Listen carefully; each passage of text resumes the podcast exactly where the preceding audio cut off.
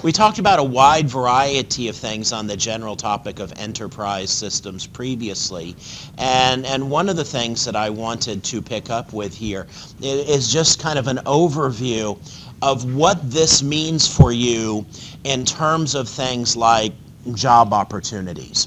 One of the things that we, we observed previously was that the architecture of an ERP system is such that there's the client application that runs on the end user's computer, the SAP GUI in our application. Then there's actually the application server itself, which is what people log into from the client software. And then the application server interacts with a database server. And the database server actually stores all of the information, makes it available to the application server. And so the application server and the database server pass information back and forth and make information available to the client based on transactions they run and, other things of, of that sort. So the database that is at the heart of companies' enterprise information infrastructure really can be any database system that is capable of supporting SQL which is pretty much going to be any uh, contemporary database system you might you, you might envision. Obviously, one of the key facets here is it needs to be something that would be of enterprise class. Although you could run uh, an ERP system, for example, on top of MySQL, MySQL probably is not industrial enough a product to actually support the volume of transactions you're going to throw at it. So companies will typically license Oracle database systems or IBM DB2 systems or Microsoft SQL systems or other things of that sort to use to support the underlying data storage of all of the information that's in their ERP system. Now, this is a non-trivial database installation. A basic SAP ERP installation, a, a basic one, has over 28,000 tables in the underlying data model. So one of the things that we see here is there is a need for people that have database skill to help a company manage their ERP infrastructure. And so a lot of people that say, well, I want to go to work for a company as a database administrator, these are the kinds of systems that they're put in charge of administering because there's an awful lot of very key company information that is housed within these systems. And so managing that infrastructure is a whole set of really good jobs that are out there that companies hire for. Another very important class of jobs and tasks that companies have to perform is is getting the system to actually run the way they want it to run in their organization.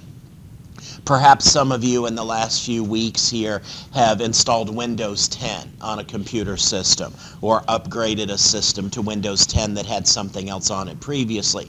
And if you did that, you know that for the most part, um, what you do is click a button or two that says, yes, I want to install Windows 10, and then you sit there for a while and just watch the computer do work, and maybe you have to type in a few things here or there, or click a button to make various decisions. But at the end of an hour, let's say, you have Windows 10 installed on the machine and you had to make maybe six or ten different button clicks in order to make that happen.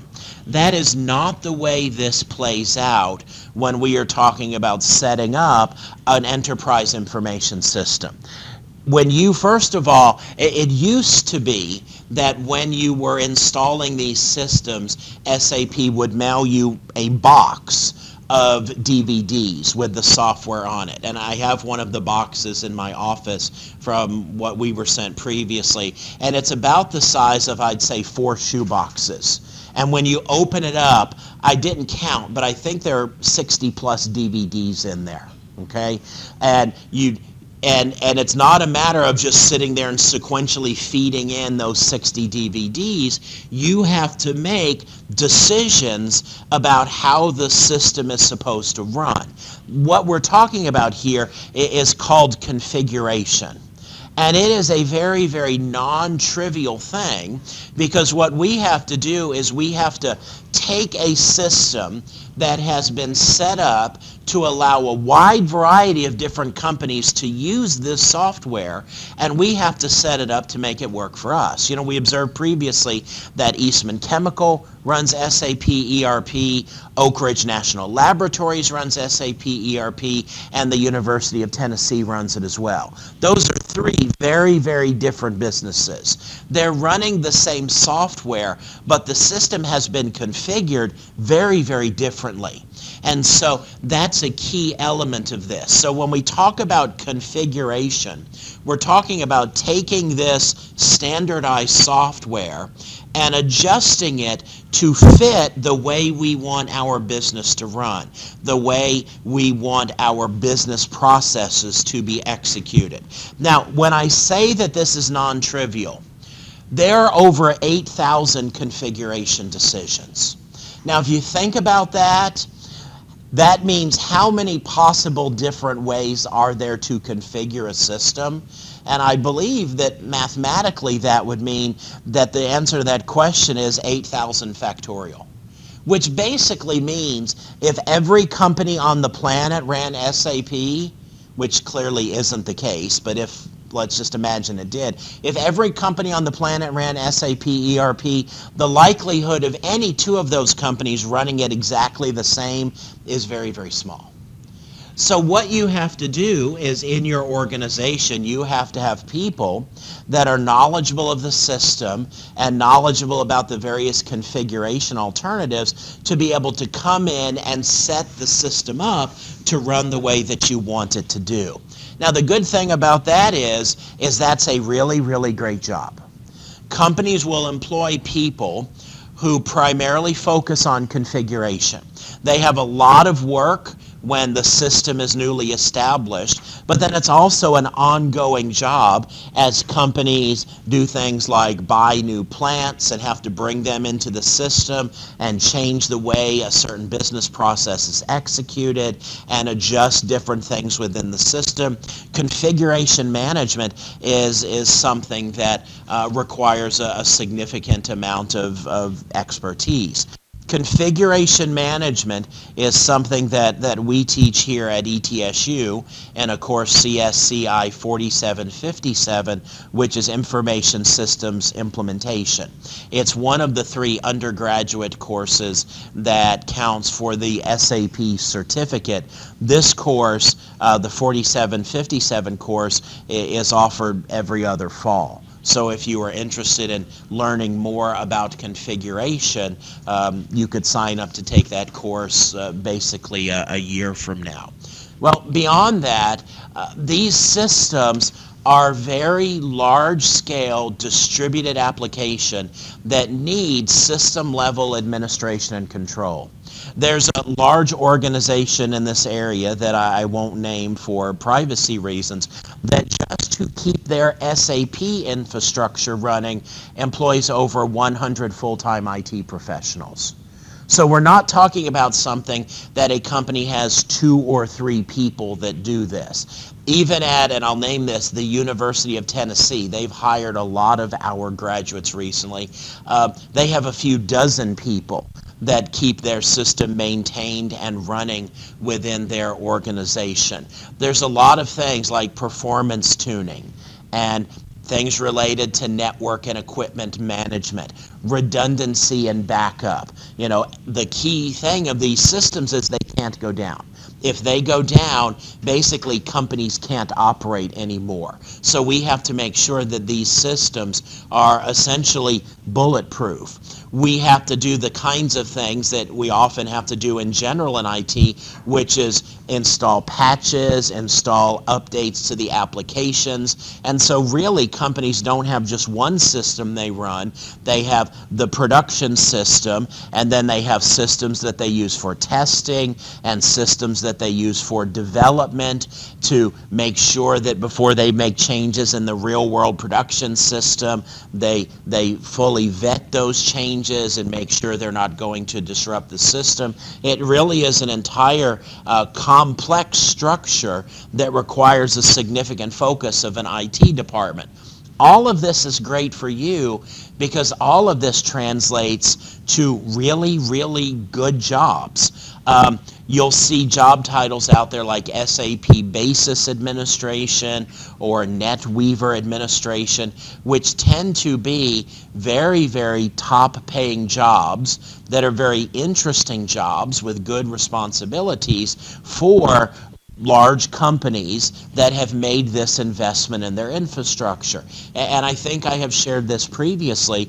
We talked about the fact that small businesses could buy SAP's product and install that and use for their little five, ten person business. But for a large company, the investment in SAP ERP runs in the tens of millions of dollars.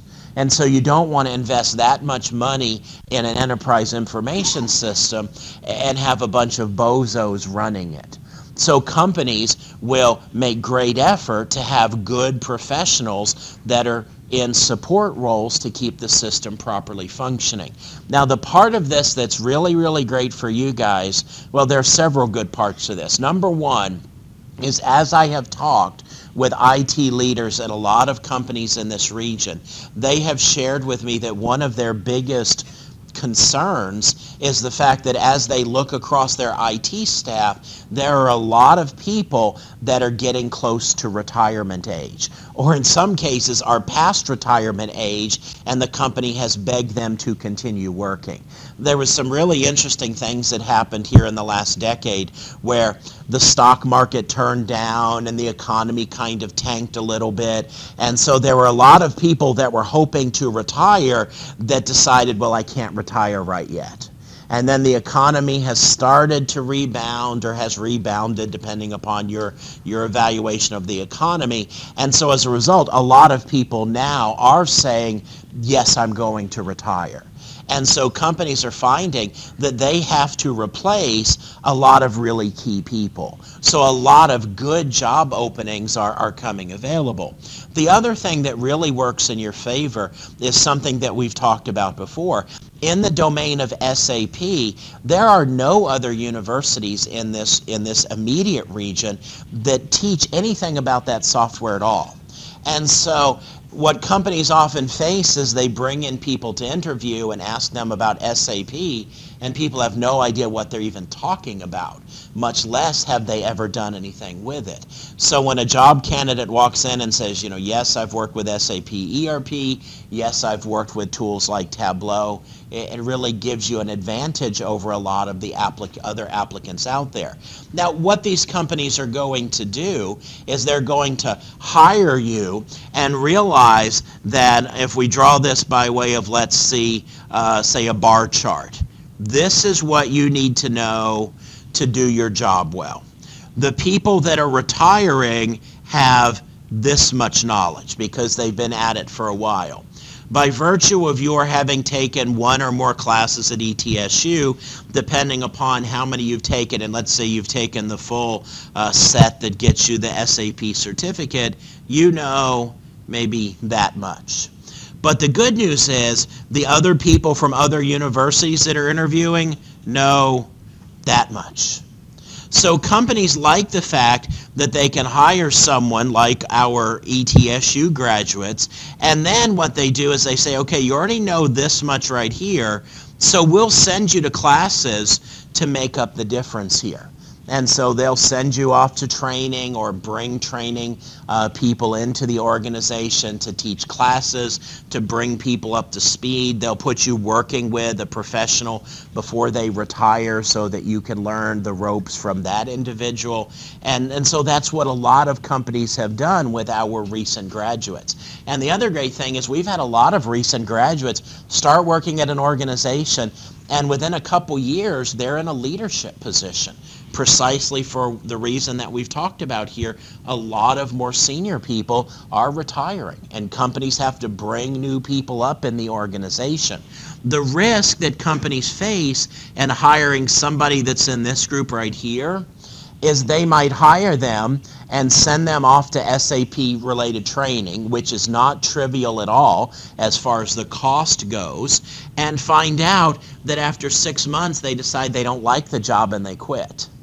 Well, for someone that's in the position that you're in, because you've seen the systems and you kind of know how they work and, and you have some experience with it, you already know. You know, maybe you've come to the conclusion, man, I hate this stuff. When this class is over, I never want to touch it ever again. That's fine. You know that. And there may be some of you that would say, you know, this isn't too bad. I could see doing this, particularly if there's good money and good jobs in it. So they have less risk associated with hiring you because you've already come to a conclusion about that. Whereas somebody in this position right here, they're more likely to, you know, hit the road after a few months because they decide they really don't like it. So what we have seen is this really has given our graduates uh, an advantage. The other thing that's a part of this is, as we talked a moment ago about configuration, which is setting up a system to actually run a company's business processes the way they want it to be run. And I'll say more about that in the next section that we're going to talk about. Whoops. Um, and we said that was taught in, in CSCI 4757. The other skill that is greatly valued is development. Now, development is kind of a fancy word for, for programming. When you run SAP ERP and you double click on a transaction in the menuing system and a screen pops up and allows you to interact with the system by way of a transaction, that transaction is just a computer program. When a company buys SAP ERP, I think that the number that I recall seeing was there are over 125,000 transactions in the system by default. But many times companies want their own transactions that allow them to do things slightly differently. And they can do that, but that's going to require them to program those transactions for themselves. So that's what we talk about when we say development. Now, development in SAP ERP is done using a programming language called ABAP. Now, there are very few universities in the United States that teach with SAP, but the ones that do teach with SAP tend to use the resource that we use in this class, which is ERP Sim. About 80% of the universities that teach with SAP teach the fundamental business processes. A much smaller number teach configuration, and a much, much, much smaller number teach development in the ABAP programming language. And when I say much smaller, I feel very confident in telling you that fewer than 20 universities in the entire United States teach this language right here. Now, the interesting thing about it is it's kind of a fun programming language. And I'm not just telling you that because of my personal perspective. Students that have taken this class report that you know they find it to actually be the most enjoyable language that they, they saw in their college experience because it is a it's a fourth generation programming language. It's a 4GL. And in none of the other courses that you take here at ETSU will you have seen a fourth generation programming language. The closest you will have seen to that is just doing uh, SQL programming. And so there is a lot of SQL that you do in ABAP development, but you're developing front ends for applications, you're coding up logic, and ABAP is a very good skill for people to have. In this region, we're the only university teaching ABAP. ABAP development jobs pay really, really, really well. The University of Tennessee basically hires everybody that we can turn out that wants to work for the University of Tennessee and has skill with this. Now, I'll tell you up front, University of Tennessee is not our top paying um, employer of graduates, but it's a pretty great work environment and you get other benefits as well. Like if you go to work for them and you want to go to grad school, you can do that for free as part of your educational benefits. So there are a lot of employers in this area that like to hire our students uh, because of their skills in ABAP programming. The course that this is covered in is CSCI 4767, which is enterprise programming. And that's taught every spring semester. So in fact, this is a course that if you are interested in, you could take next semester. The only prerequisite to that course is this course and CSCI 2910. So if you have both of those courses, um, you could take that course, and if you don't get it next semester, uh, you could get it the year after that or the year after that. This course plus these two other courses are the ones that typically compose earning the SAP certificate for most of our undergraduate students. Any questions about any of the things that, that we've been talking about here? Yes, sir. I'm sorry? 2910 is server-side programming.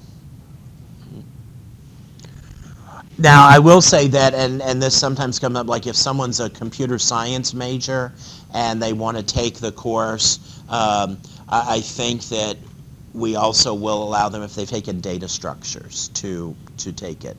The basic idea is you have to have your, a database course and kind of something beyond Java um, to prepare you for that. Other questions?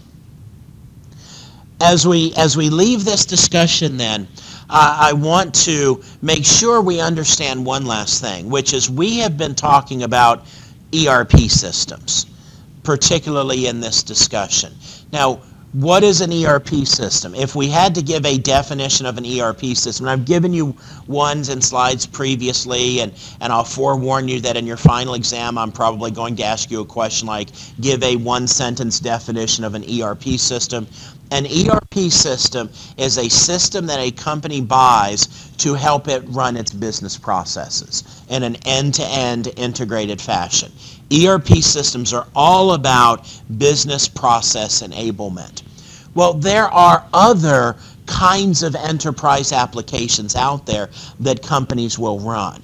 And I put this little slide down or this little image down here on the bottom right of the screen because one of the things you will very quickly learn if you uh, take a career in professional IT, whether it be SAP related or not, one of the really fun things about our profession is we seem to love acronyms. And sometimes you can have an extended discussion with someone, and in a matter of two or three minutes, they use a dozen acronyms. And you have to sit there in your head and like decode those acronyms to make sure you know what they're talking about. Well, there are a lot of enterprise applications that companies could run. Companies could run BI systems. What is BI? BI stands for Business Intelligence. And we've done a little bit with Business Intelligence this semester. That's been the work that we have done with Tableau, and then we did a little bit with Access, or excuse me, with, well, with Access and Excel prior to that. Business Intelligence is focused on this idea of let's take business data, and let's take some related software that will help us analyze that data and let's figure out how to use this to help improve our decision making. This is an area of significant emphasis in contemporary organizations. Very closely related to business intelligence is another term that you will see applied here is, is business analytics.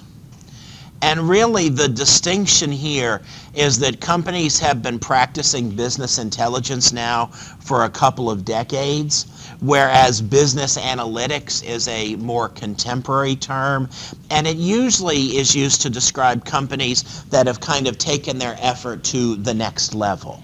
People that work in business analytics need not only good computing skills, but they need really good math skills, in particular statistical skills.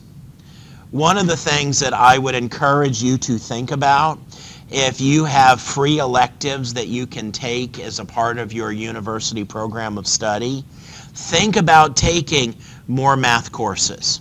Now, the unfortunate thing is a lot of our computing students seem to be math phobic for whatever reason, and they like take the minimum number of math courses and then that's it. As a matter of fact, one reason why we don't have more computer science students and we have a whole bunch of IT students is because IT takes the least math of any of the three programs. Uh, the CS program requires up to, I believe, Calculus 2 I think the IS program requires Calculus 1, and the IT program requires like business stats and some things like that. Um, here's the thing. Employers love to see math skills. And employers love to take people that know computing, know a little bit about business, and know a good bit about statistics, and put them in these analytics positions there's a job out there now that a lot of people kind of joke about the term associated with this. But what's no joke is the responsibilities they carry in organizations and the money they make. You'll see a fairly new job title now, which is data scientist.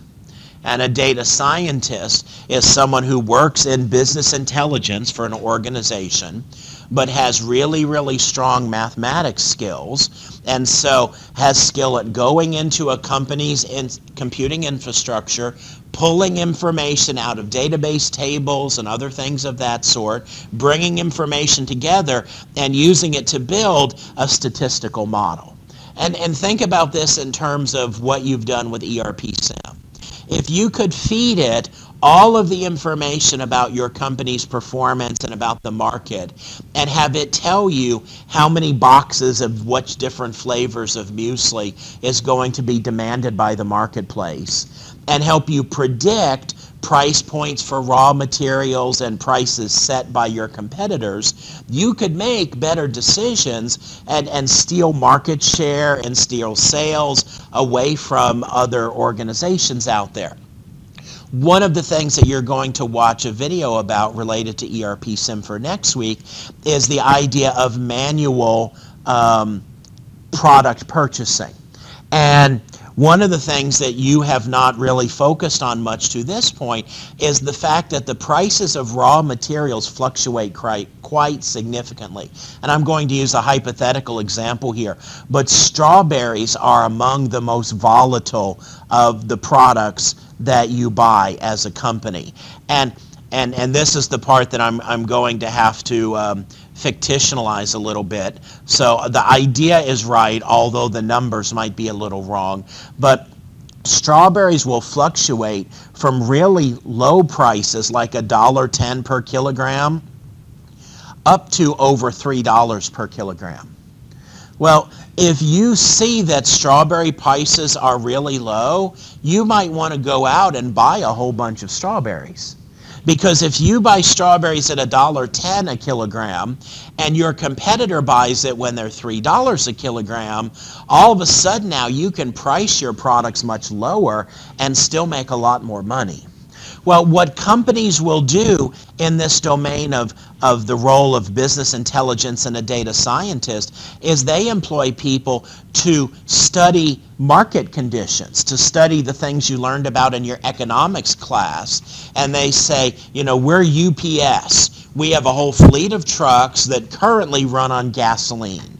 If we can buy gas at 10 cents a gallon less than FedEx, we go through a whole bunch of gas. So if we could save 10 cents on every gallon, think about all the trucks that we operate across not only the United States but across the globe, how much more money could we make than if we buy gas when the price is really, really high?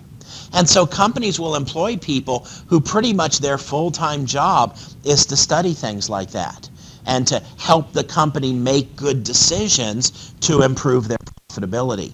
There's a graduate of our department who works for a company in this area who did a project like that for his company recently and as a result was able to in one year save his company several million dollars.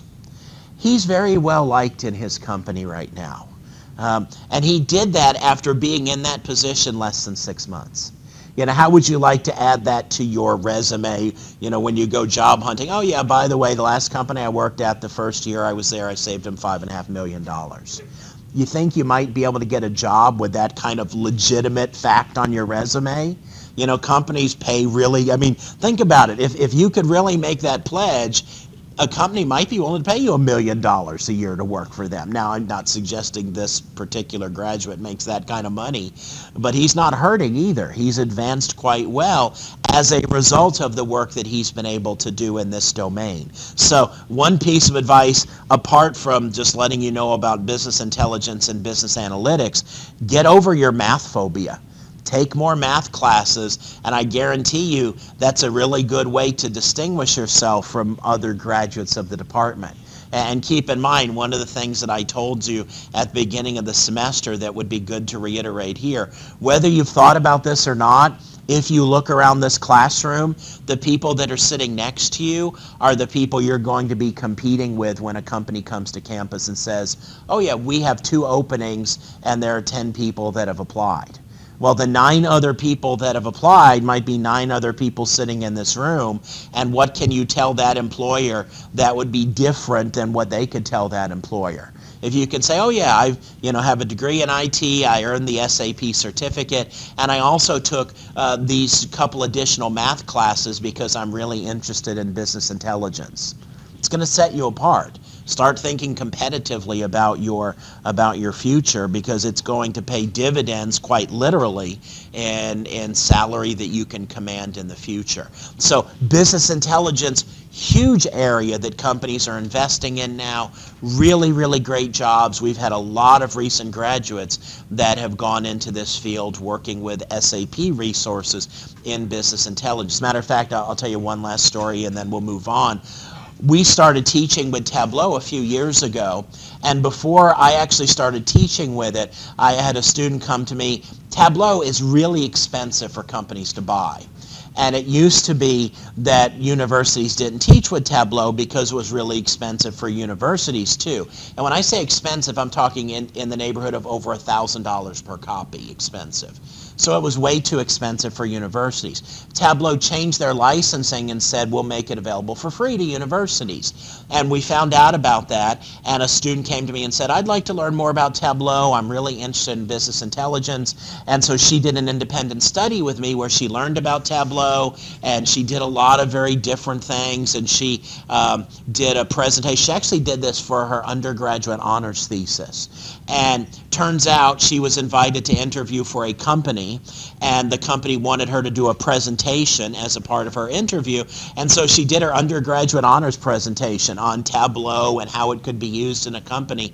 And at that point, the company was just right in the process of thinking about whether or not they wanted to buy Tableau and whether they wanted to license it. And they were so impressed with her presentation that they hired her and put her on the team that was the first group of people in the organization to actually work with Tableau. So we have a lot of graduates that are doing work in this area of business intelligence and business analytics. Another whole class of enterprise software that's out there is called CRM software. CRM stands for Customer Relationship Management.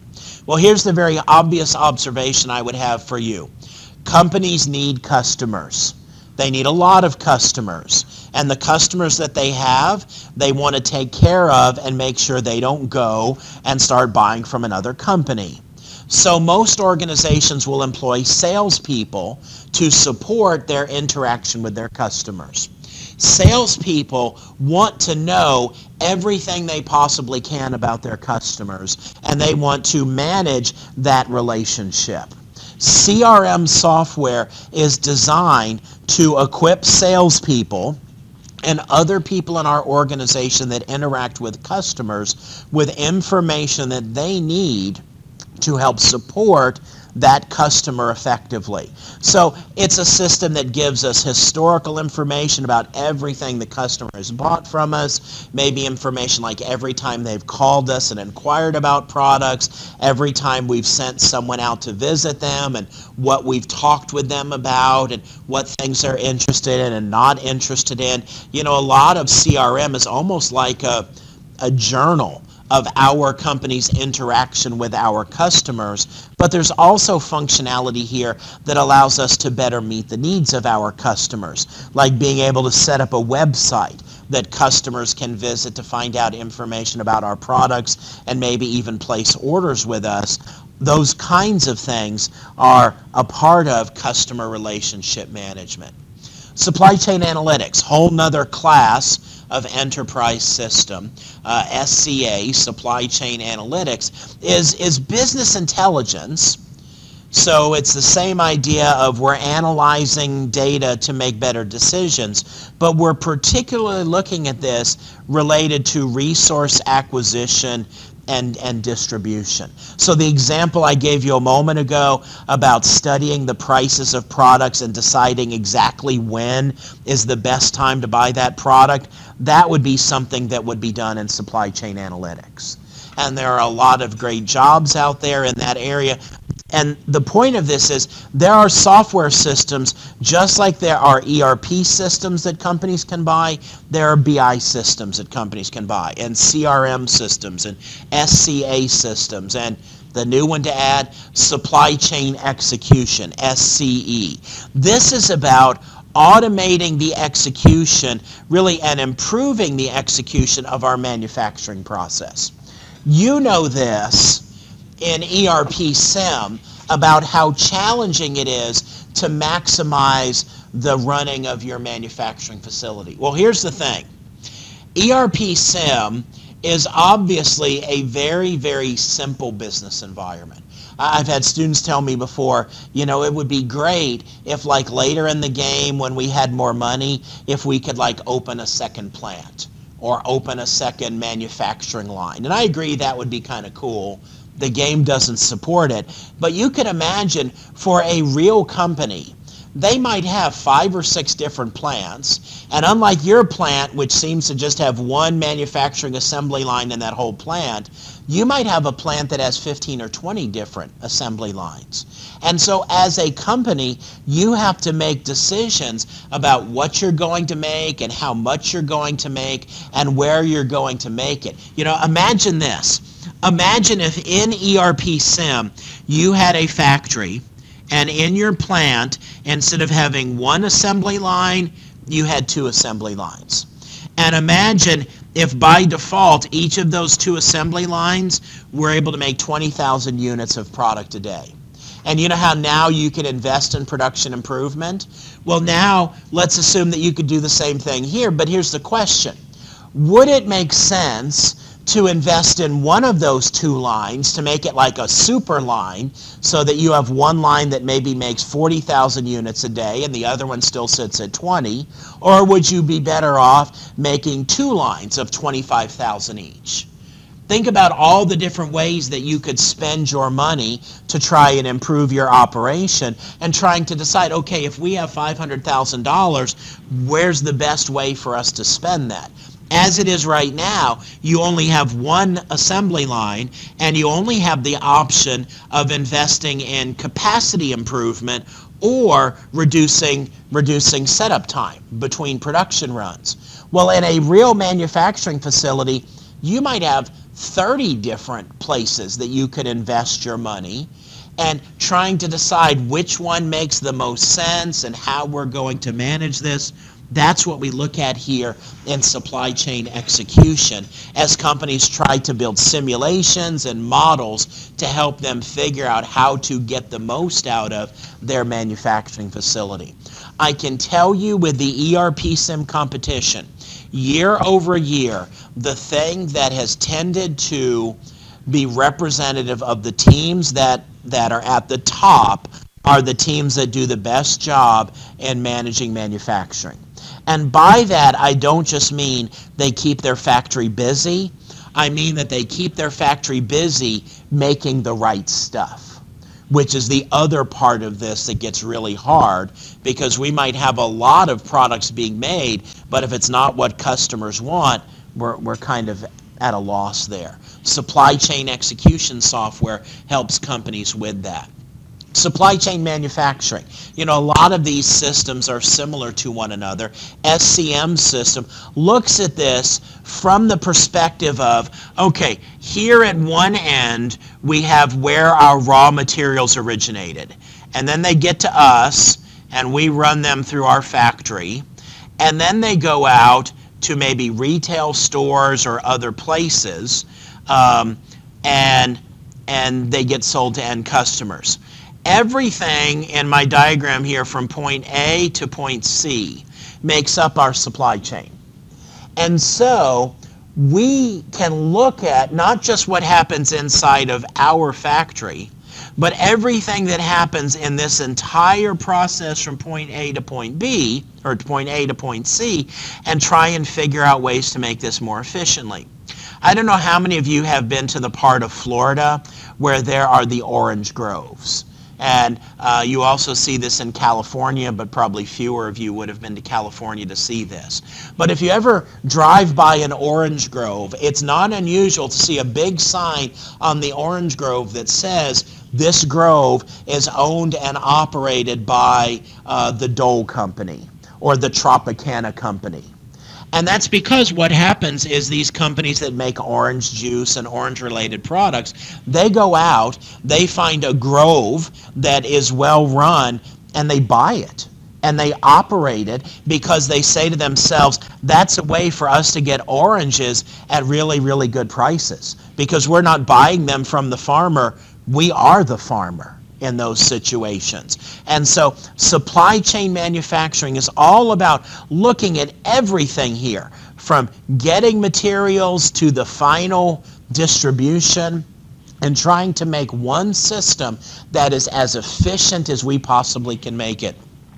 a company that really does this quite well that some of you may have heard of is, is Walmart. You know, when you sell to Walmart, you become a partner with Walmart. And it basically is almost like becoming a part of the Walmart Corporation because they're going to get all up in your business and they're going to know everything that happens in your organization if you want to sell to them. And that's part of their efforts in supply chain manufacturing. Some companies will also call this supply chain planning, SCP same idea, uh, just a slightly different acronym here. And the last one that will, actually no, it's not the last one, last one on this slide. Um, APS, Advanced Planning and Scheduling. This is business intelligence focused on strategic forecasting of demand. So a lot of the things that we've been talking about seem like they overlap, and, and they kind of do. We're talking about software systems that have functionality, and some of the functionality uh, uh overlaps between different areas. But APS, Advanced Planning and Scheduling, is all about trying to forecast customer demand and figure out effective inventory management. We are here at the end of October if we were to interview people that worked for Toys R Us and were in charge of purchasing for Toys R Us, we would have discovered that they had already placed their order for Christmas toys with toy manufacturers, you know, back in February and March. Because if they wait until October to place their toy delivery, if they call up Mattel and they say, we think that this particular Barbie doll is going to be really, really uh, popular this Christmas, we would like 10 million units. Mattel can't make 10 million units in a matter of just a few weeks. So Toys R Us has to start working with toy manufacturers pretty much when Christmas is over and people are taking down their Christmas tree, Toys R Us is already planning for the next year and starting to talk with manufacturers and starting to basically try and figure out what toys are going to be popular and placing their orders. That's what we're talking about when we're talking about advanced planning and scheduling, using this in a strategic way to try and forecast demand for products and engage in effective inventory management because once the deadline passes, you know, once people go Christmas shopping, if Toys R Us doesn't have the toys available when people go shopping, they're going to go elsewhere and buy the toys. And so Toys R Us does not want that to happen. Strategic Enterprise Management, SEM. This is another branch of business intelligence. You know, notice how many things that we've talked about here that are all focused on business intelligence and making good decisions in a company. Strategic Enterprise Management is focused on strategic execution, which is the idea of helping our top executives run our company as best they possibly can translating company goals into operational decisions. IBM recently came out with a, uh, some photographs and a white paper related to what they called their boardroom of the future. And it looked really cool. It really looked like something more that you would see on Star Trek than you would see in a typical business. Because it showed this room that was probably roughly the size of this room, but more rectangular. And it showed a big, nice table in the middle with nice chairs around it because executives, you know, they want a nice place to sit. And all of the walls of the of the room would be like, you know, the equivalent of the holodeck on Star Trek, but not three dimensional. Everything was computer screens and projected images. And all around the room were all of these visualization, these different gauges and displays of how the company was doing in every facet of the operation.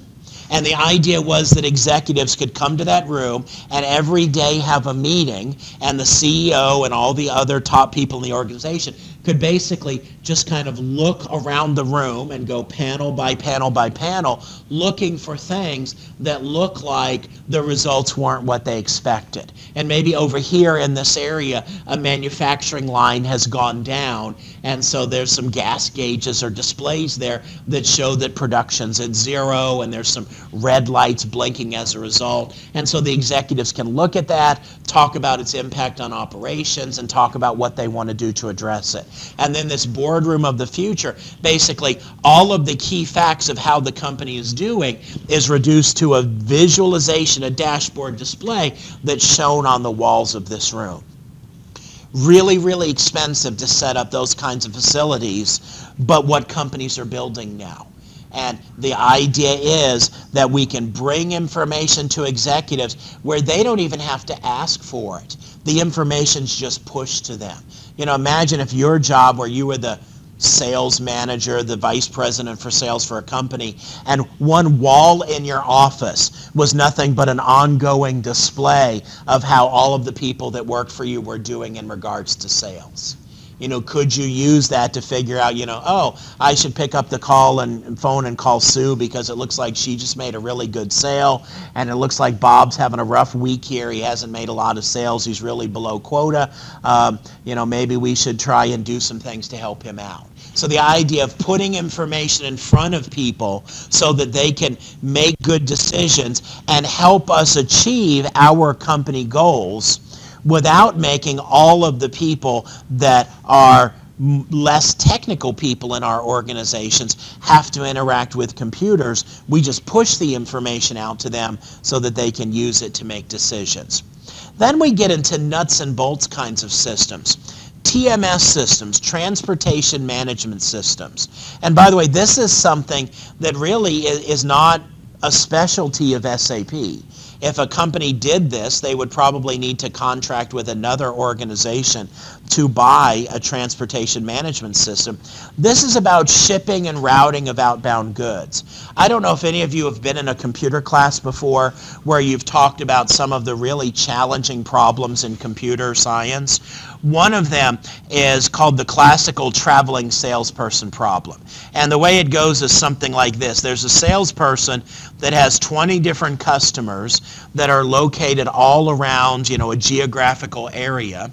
And in a given day, he needs to visit every one of those 20 customers, and he wants to do it in the most efficient way possible. What route should he or she take to visit those 20 customers to minimize travel time?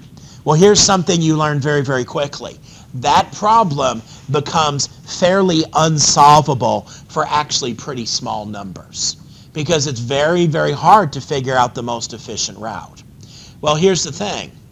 That's a hypothetical question you might see like in an algorithms class here at the university. You go out in the real world and you have UPS that has their real world version of the traveling salesman problem, which is we have a fleet of 200 trucks in the eastern Tennessee region. Today, we have to deliver 15,000 packages.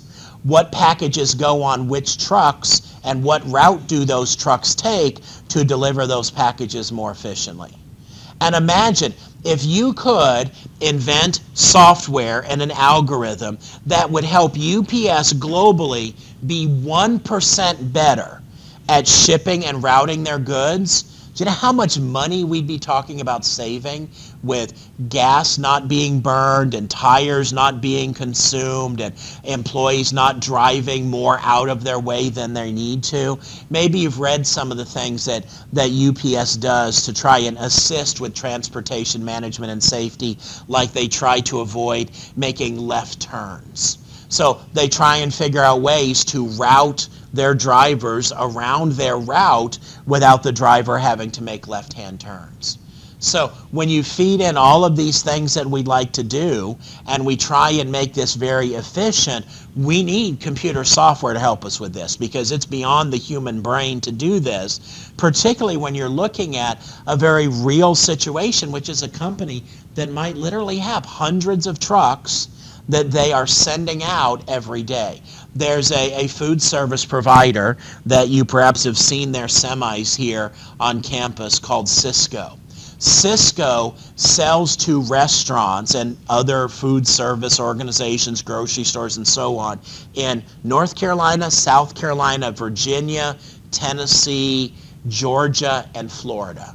They service the whole basically southeast of the United States. And every day they're running they're running semis to those facilities. They literally have hundreds of trucks visiting thousands of customers every day. And they've got to figure out how to route those trucks.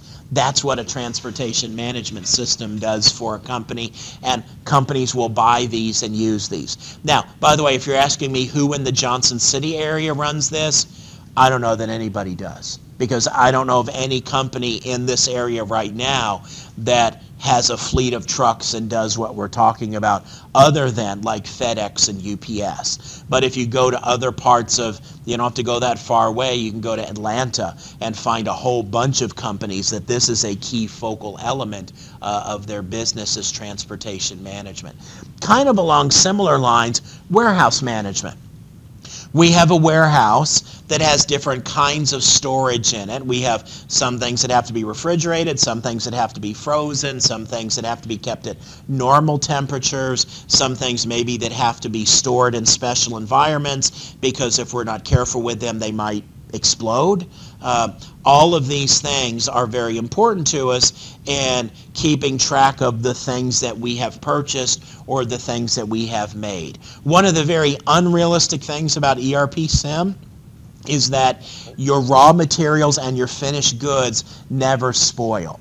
You know, you apparently operate your factory in a place where nothing goes stale, there's no bugs, and there's no screw up employees. Because when you order something, you get exactly what you ordered, and when you tell your factory to make 25,000 boxes, you get exactly 25,000 boxes.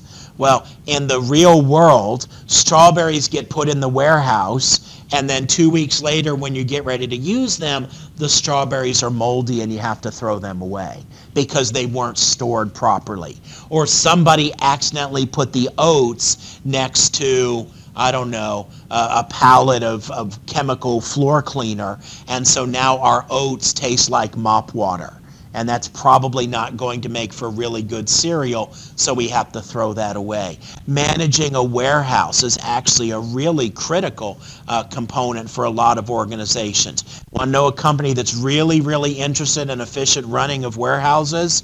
Amazon. They run distribution centers all over the country, and they have invented a lot of software and a lot of related hardware to help them run their warehouse as efficiently as they possibly can. Later this semester, I'll show you some videos about how they run their warehouse.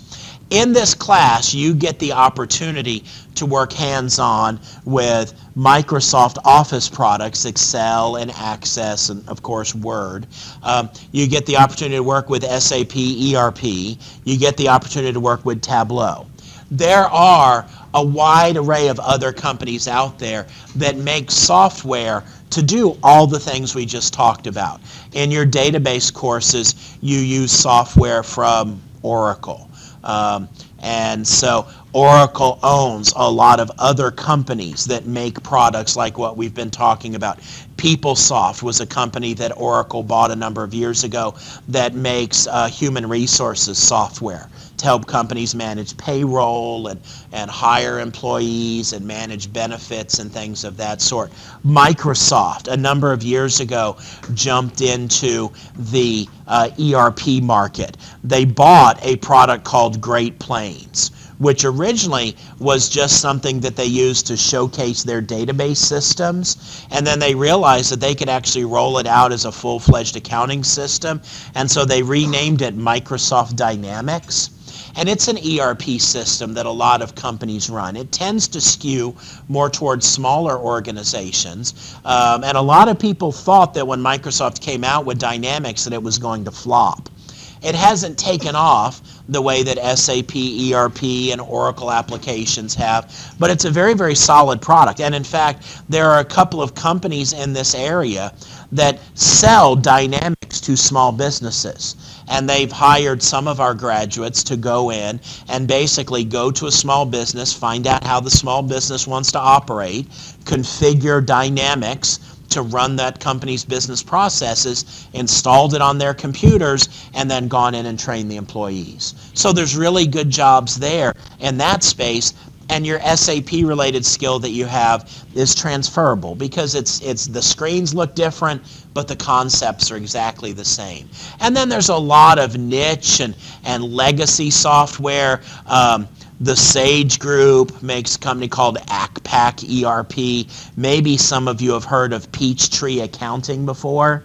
Um, You'd be more likely to have heard of it if you were accounting students, but Peachtree is a fairly popular software product for small businesses to do their accounting.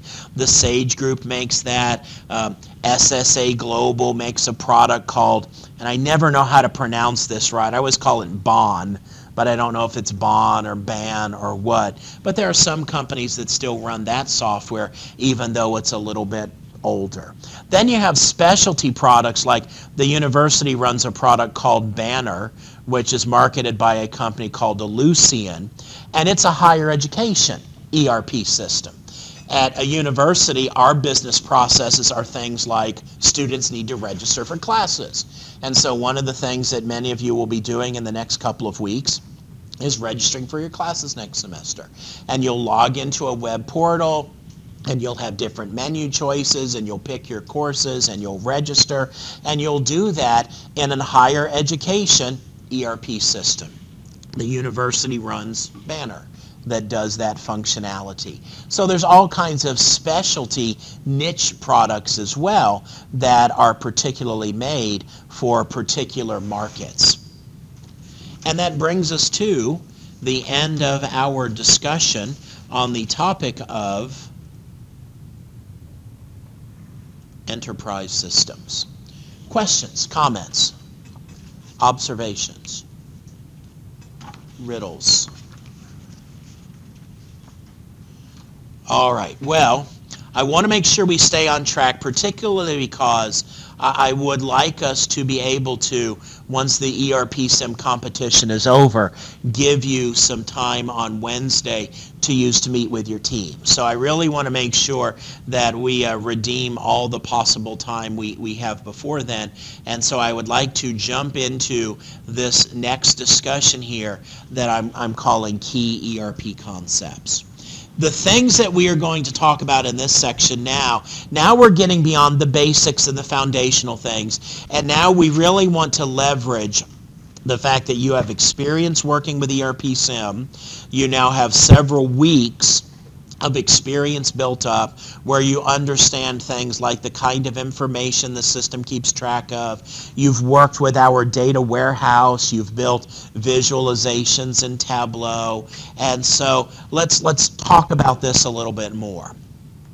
One of the key things to understand, and this is true in an ERP system, but really this would be true in general for any enterprise information system there are three different classes or types of data that exist in an enterprise information system.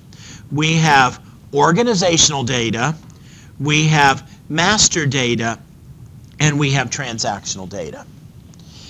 And I'm telling you that if you work in an organization that employs an enterprise information system, it's very likely that a lot of your job is going to involve on a daily basis. You're working with and manipulating exactly what we are going to talk about here. These are critical things for us to be able to understand the differences between these three things and, and what the significance of that is. So the primary thing we're going to discuss is just what these three things are and why they're important. So thing number one, we'll start with organizational data. Every company is subtly different in some way. Um, let's use as an example of that universities. Every university on this planet is distinct from every other university. Now, there might be things that they have in common, but when you really start looking at specifics, you see that there are a lot of differences. For example, the buildings that exist on the ETSU campus are different from the buildings that exist on the Northeast State campus or the University of Tennessee campus. There's different sizes of buildings, there's different numbers of buildings, and that affects you know where people go to do their job where students attend classes so on and so forth. Every organization and now we're talking about just beyond buildings every organization has their own if you will if we use the metaphor of a lego set and if we had a big old set of Lego blocks and we just dumped them out on the table, and so sitting in front of us is, you know, 150 Legos of different sizes, shapes, and colors. Essentially, what organizations do is they reach out and they pick up different blocks and they start putting them together in a different way to create the shape that they want their organization to be. And every organization will create a different Lego structure. But the different Lego blocks in my metaphor represent the different parts of the organization. And so no two companies will structure themselves exactly the same way. And what I'm talking about is things like how many plants do we have? Where are those plants located? How many warehouses do we have?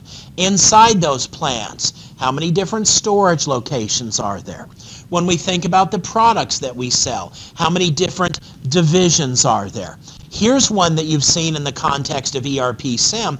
How many different distribution channels do we have? In ERP SIM, we have distribution channels that are coded, number 10, 12, and 14. One of those is grocery stores, one of those is convenience stores, and the third of those is, is hypermarkets. Well, those represent distinct distribution channels.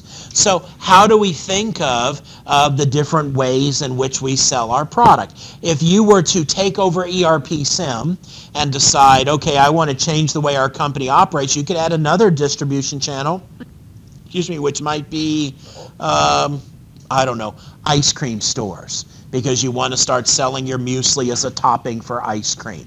And so we could add distribution channel 16, which would another class of customer that might buy from us. Sales organizations, those are the part of the organization that's responsible for going out and selling our products. The fact is, every one of these things that are listed here, and a whole lot more that aren't listed here, are essentially Lego pieces that companies have. And a particular company might have five plants and seven warehouses, and in a given plant there might be eight different storage locations. All of those are different pieces that they link together in some kind of structure that makes their organization who they are and enables the company to hopefully work effectively. That's organizational data. Now, what we do with these organizational pieces and what we do with organizational data is we build a hierarchy of how our company works. And there's always a single node at the top that we'll talk about. And so we wind up putting together something like a tree structure. And so different entities basically are responsible for other entities, and, and we build out a tree structure representing how our organization is put together. Now, these different entities that we are, are linking together, we arrange them based on the things that they do, based on their activities, and we also arrange them based on their functions, uh, particularly thinking in terms of their legal responsibilities and so on. The sales organization for our company, these are the people that in legal terms are responsible for setting the terms of sale with our customers. And so what we have here is we have all of these different pieces that have been given to us by the company who we bought their ERP product and so we find out, okay, when I buy the Microsoft ERP product, I get 15 different kinds of Lego pieces. And so I'm going to use this Lego piece for this and this Lego piece for this, and here's the way I'm going to link all of this together. And so that's organizational data. Organizational data is key in establishing lines of authority and information aggregation. Now, let's take ERP SIM as an example.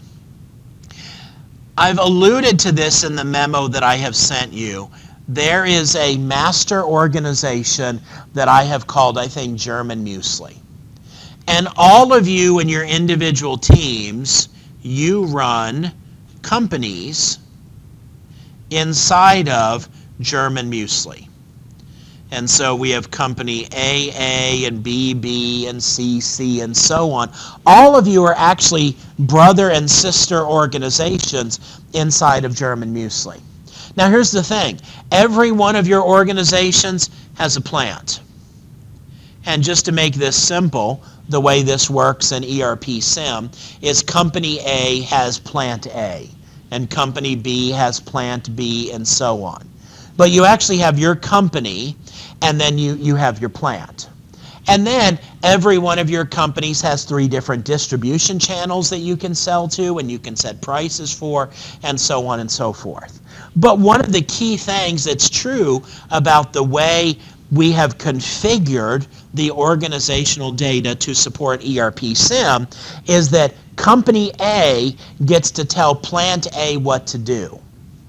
But company A cannot tell plant B what to do only company B can tell plant B what to do. You know, imagine, for example, if you said, oh, you know, um, we don't have enough capacity to make all the stuff that we want to in our plant, so let's just take over one of our other organization's plants and start having them make stuff for us you know, the other company probably would not appreciate your doing that. Um, and so the way the system has been set up, you don't have the ability to do that because lines of authority have been structured to define who has authority over what. It also means that information flows related to that. You can look at information related to what your plant does. But you can't look at information about another company's plant. You can't say, you know, we're company C, and we're wondering if anybody else is going to make any blueberry muesli, so let's just look at what the other plants are up to. You can't do that. If you try to do that in the system, you're, you're going to be blocked from doing that. That's part of the overall security model that extends from the way the organizational data has, has been put together.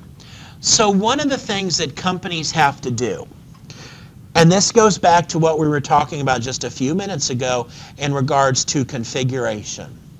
companies have to buy a given enterprise information system from any vendor.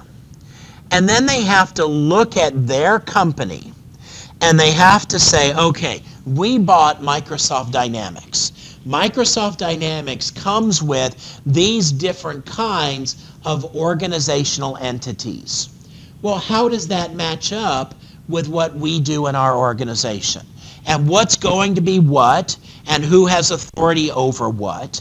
And we basically have to build this structure in the system that describes how our organization works.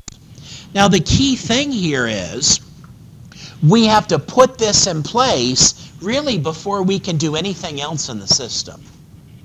Now, that might be that over time we have to make changes. Maybe, for example, we buy another plant. And so we add another plant to be underneath a company and we give them authority over it. Or maybe we decide to close down a plant and so we have to delete a node from our hierarchy that we are building here. But one of the things that has to happen in an organization is we have to look at our company and we have to ask ourselves, how do we want things to work? And then we have to map that to the organizational data structure in our overall enterprise information system. Let me give you just a brief example of what I'm talking about here. In SAP ERP, the highest node in our organizational tree is called a client. And so if we're building our tree, the node that sits at the very top is the client. Where have you seen the term client before? In what context? Client server application, we see it there, although this is a different kind of client, but you're right, that's where we see it. Where else have you seen client this semester? You've seen it on a very, very frequent basis, but you probably haven't even thought about it. Where else do we see clients show up? I'll give you a hint. Think about lab time. Where do we see clients show up during lab time? Client ID, where do you see that? As a part of the login, right? You have to type a client number type a client number, you type a username, and you type a password. That is because in any given system, we might have multiple different trees representing multiple different organizations. So you log into client number, I think in this class we're using client 800, and every one of your companies exists in client 800. So every one of your organizations are underneath the same tree. Now, the next level underneath the client is called the company code. So strictly speaking, if your company code A, and that's, and I don't know if this is right or not, but if that's Berlin Muesli, okay, you are your own company, but you exist in the overall client. So a company code is a distinct business. Legally speaking, it is a distinct legal business, and it is the focal point of financial accounting. So that's why you can look at your company's balance sheet and your income statement and your statement of cash flows because every company code does its own financial accounting. And it has to maintain its full set of accounting records because legally speaking, company codes are what pay taxes. Now, you don't have to do that for ERP SIM, which is kind of nice. But in the real world, every year your company would have to pay taxes based on your profitability, and every company pays their taxes individually. Every company files their own tax return based on their information. Now, let me give you a real world example of this, and this is not a picture that is in your, your slide set, but we can look at it here. And I realize it's kind of hard to make heads or tails out of this, and I will zoom in on a second on a on a um, on a subset of this in a moment here. But let's look at, um, let's do this one right here, Coca-Cola. The Coca-Cola company actually owns a whole bunch of other companies. So Coca-Cola, at its highest level of aggregation, would be the client.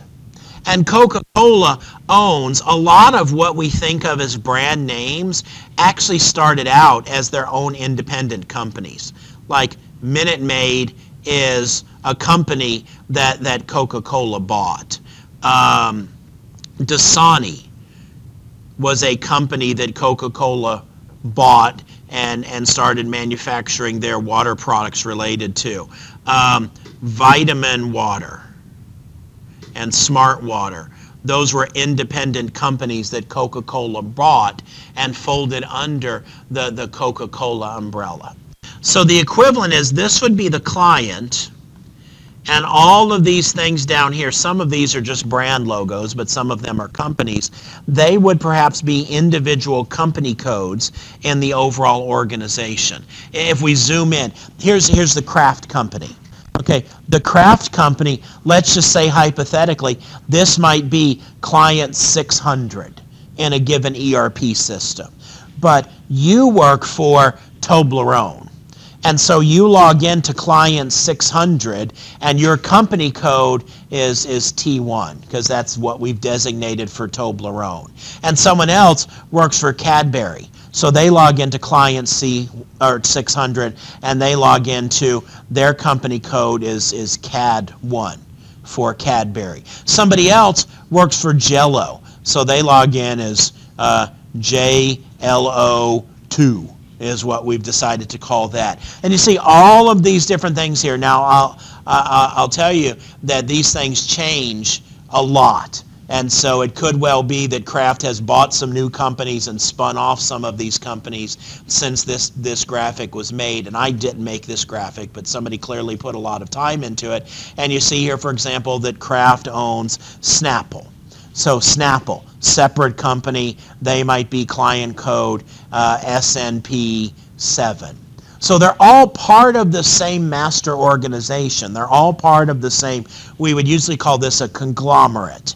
But in SAP terminology, it's all part of the same client. But every one of these entities here, if you work for Toblerone, the whole company is focused on making chocolate and chocolate related products. Toblerone doesn't make gelatin related products. Jello makes gelatin related products. So these are basically two totally different businesses that may have very little in common with one another except for the fact that Kraft owns both of them. You know, here's a chocolate company, here's a Jello company, here's a hot dog company. Oscar Mayer might be company code OM17. Uh, what's another one here? Here's gum.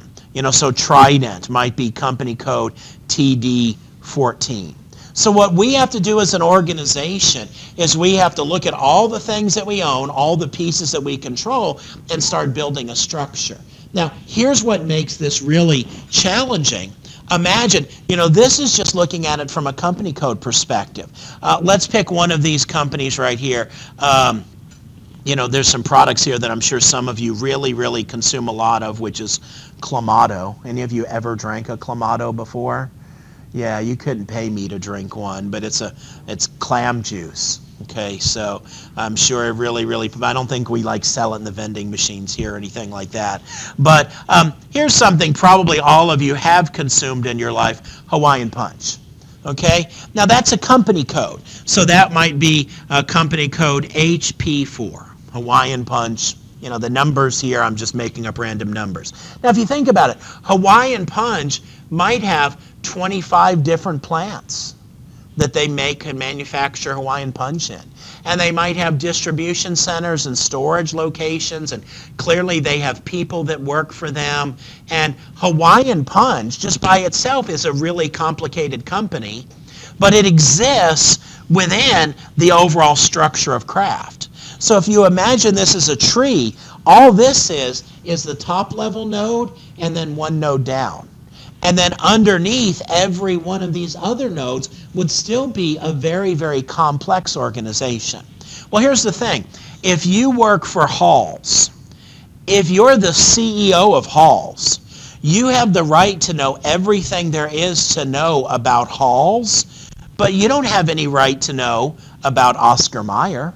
I mean, we're in the same client, we're a part of the same conglomerate, but we're totally separate companies. So organizational data gives us a way of making that happen. Now, these, what's shown in this graphic here and, and this right here, are some of the larger conglomerates that are out there. Procter & Gamble, Johnson & Johnson, Nestle. You know, PepsiCo is a really interesting one. Under PepsiCo, we have, you know, Pizza Hut, Kentucky Fried Chicken, Taco Bell. Those are three totally separate companies, but they're all under the umbrella of, of PepsiCo. And by the way, do you know why PepsiCo went out and bought these guys right here? Why did, why did Pepsi go out and buy KFC, Taco Bell, and Pizza Hut? So they would have somebody that sold Pepsi products. Have you ever noticed that? Those restaurants are pretty much like the only fast food restaurants that sell Pepsi products. And so Pepsi, as part of their strategy a number of years ago, started going out and buying restaurant chains so that restaurants would start selling Pepsi products. Because apart from apart from restaurants that Pepsi owns, pretty much every other restaurant sells Coke products. And so, uh, if you ever want to know, you know, does Pepsi own this? Well, if they serve Pepsi products, chances are not, it's not universal, but a lot of the places, especially the chain restaurants that sell Pepsi, they do that because Pepsi owns them. So, these conglomerates, Pepsi will buy an ERP system. And by the way, uh, a company like Pepsi would have tens of if not hundreds of millions of dollars invested in their ERP system. And then they would have people that work for all of these different companies that maintain their company's infrastructure within the scope of Pepsi's ERP system. So the client is that highest level of aggregation. It's it's PepsiCo, it's Coca-Cola, it's whatever some of the Unilever and some of the other ones that we saw here. But then inside of those clients are these individual company codes. And those are considered in the eyes of the government to be distinct legal entities. And what I mean by that is is Lay's potato chips pays taxes and the amount that they have to pay is totally independent of the amount of taxes that Pizza Hut has to pay. But Lay's files tax returns with the U.S. government. Pizza Hut files tax returns. So in the eyes of the law, even though they're part of PepsiCo, they are separate legal entities. And so separate legal entities are called company codes. And that's the way we configure them in our in our organizational structure. And so it's really simple. How do we decide what's a company code? Does it pay taxes? Yes, that's a company code. And so company codes then have certain things that belong to them, like credit control areas. What in the world's a credit control area? When you sell to companies in ERP SIM, you don't get the money right away. Have you noticed that? We'll talk about the logistics of this in more detail um, when we talk about the selling process. But you give customers the ability to pay over time. And in fact, part of the the uh, configuration of ERP SIM is some of your customers, I think, get 20 days to pay. Some customers get 30 days to pay. It differs based on distribution channel. Well, what that means is you ship out products before you get the money. Suppose a company comes to you and says, We've never bought from you before, but we think you make really, really good muesli.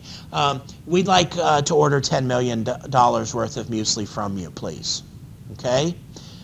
Would you not feel a little nervous about shipping out $10 million of muesli to a company you've never done business with before on credit? Yet how do you know that they're not going to take your $10 million worth of muesli and, and basically disappear with it? So companies have to make decisions about granting credit to customers. Just like you apply for a credit card and you get a credit line, so too do our customers get a credit line. Well, that would be an example of something that we might have. So the, the uh, Lay's company sells to grocery chains and convenience stores and gas stations and a wide variety of different places. So when a gas station calls up the Lay's distributor and says, we'd like to start selling your potato chips in our store, Lay's looks at them and says, okay, we'd love to have you start selling our products. We will grant you a credit line of $3,000. Well, what actually happens is in our overall structure, here's our client, here's Lay's potato chips, and as a part of their organizational structure, they have what is called a credit control area. And it's responsible for making decisions about the credit that they are going to grant. Now, the decision that Lay's makes is totally independent of the decision that Quaker makes. And so if Quaker calls up and says, or the gas station calls up Quaker and says, we'd like to start selling your instant oatmeal pouches in our gas station. Quaker might say, that'd be great. We'd love to have you do that. We will grant you a credit line of $750 and they have the ability to make an independent decision. That decision is going to be made by a credit control area. These are just examples of the kinds of Lego pieces that we have in an ERP system that we can set up. And so there'll be people that work in the company, that work in the credit control area. They make those decisions. They're responsible for that function in our organization. One of the things that you have seen in the context of ERP SIM is plants. Plants are where materials are produced and or goods or services are, are provided. And so the idea here is each of you know from ERP SIM that you have a plant, but a given company code in reality might have many, many plants. But part of the organizational hierarchy says we can't just start putting Lego pieces any together any old way we can. And if you've ever played with Legos much, you, you know that. You know that Legos only snap together a certain way. And, you know, it's cheating if you say, well, I want these pieces to hook together this way and they won't, so I'm going to break out the super glue and glue them together this other way. That's not the way you're supposed to play with Legos. You're supposed to snap them together the way they're supposed to be snapped together. Well, there are rules associated with how we can put organizational data together. A plant can only belong to one company code. But a company code can have many, many plants. And that goes back to what we said before. If you're in company code C, and you have a plant, you don't want company code A saying, hey, make us muesli, don't listen to company code C, you work for us now. Doesn't work that way. We have lines of authority that we establish within our organization. And one reason why we have to keep these lines of authority is because ultimately there are accounting implications that are going to manifest itself with taxes. Company code A runs plant A. That means they pay the salary of everybody that works for plant A. How would you like it then if you're paying someone's salary and they're doing work for another company? You know, that doesn't work real well as far as the way we would like to view proper corporate operations. And so these rules give us a consistency in, in dealing with, with information.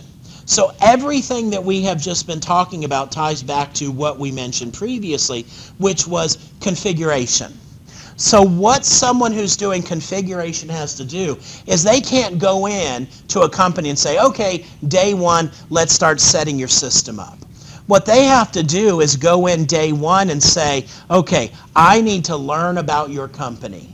Show me all of your corporate governance documents. If you have diagrams of your chains of command and your hierarchy, I need to see those pictures. And probably they need to start talking with heads of departments and people that run factories and ask them about, you know, what do you do? How does your factory operate? And they need to start building this model that then they'll take and go to the enterprise information system and they'll start setting up, they'll start configuring the system.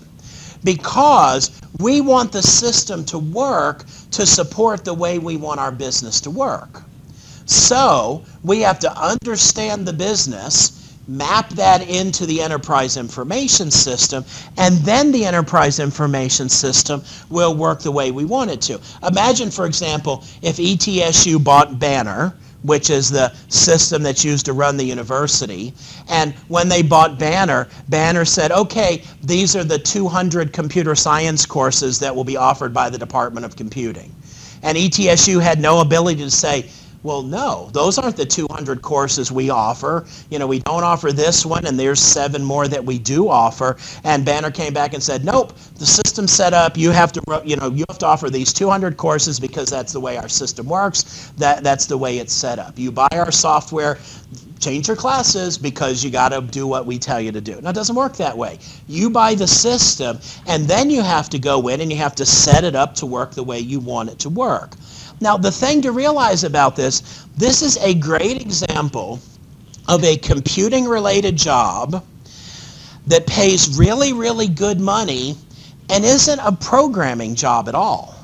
You know, you're not writing computer programs to do this. You're going into organizations, you're learning about organizations and the way they work, and then you're going into the system and you're doing configuration by doing things like drilling down into menus and setting values in certain fields and kind of the same way you might configure a word processing program to uh, behave in a certain way. The graphical user interface is significantly different and the options are much more complex, but you go into the system and you change the way the system works until it matches the way that a company wants to do business. I made this observation before. There are over 8,000 different configuration decision points available. And the setting that you make for decision 7 might interact with the decision for decision 13 and 17 cause things to work a certain way.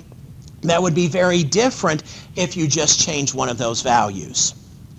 One of the things that companies wrestle with is we would like our system to work a certain way. How do we make that happen? And it requires a lot of having to research, having to know the system to figure out exactly what configuration decision to make. I talked, this has been about three or four years ago, I talked to a professional that worked at the University of Tennessee that worked in configuration. And she said one of the big challenges that we have is we know we want to make a change. We know it's possible for the system to work this certain way, but we've got to figure out how to make it to do it. And she told me, she said, what I've spent the last two weeks doing is researching and trying to figure out how to do something. And at the end of the two weeks, I ran one transaction, changed two different things, and it started making the system do what we wanted it to do. It took me two weeks to figure that out. I wound up changing one trivial little thing, and it's made a significant difference in the way our, we operate our organization. That's the kind of work that people that work in configuration does. This is a critical element in establishing information security in the system. Like we were talking about before, we don't want someone in one plant telling another plant what to do. What we can do as well is, is we build a hierarchy that represents the different entities that compose our organization. And then when we drill into one of these entities, we essentially could have a, a hierarchical structure of employees. And so this employee might be, you know, the plant manager, and then here's a supervisor, and then here's people that work here. And so we could say, for example, okay, this particular piece of functionality is available to everyone at this level of the organization and down, but only for this particular branch of the tree. And so this becomes not only the way we structure the system to get our business processes to work the way we want it to, it's key in establishing the security model, and it's key in establishing how information is transmitted. Information about this entity right here populates up the tree so that whatever this is, it knows about what happened down here, and whatever this is, it knows about what happened down here. But that information is distinct you know, the brother or sister in the tree can't see it. One of the things that I can do, because I log into our ERP SIM system at a higher level authority, I essentially log in at the client system. I have a transaction I can run that shows me all of your income statements divided up by company code. So when you run transaction F.01, you look at your income statement for just your company. But I have the ability to look at the income statement for all of the companies because I'm operating at a higher level of authority in the overall hierarchical tree. Questions about any of this?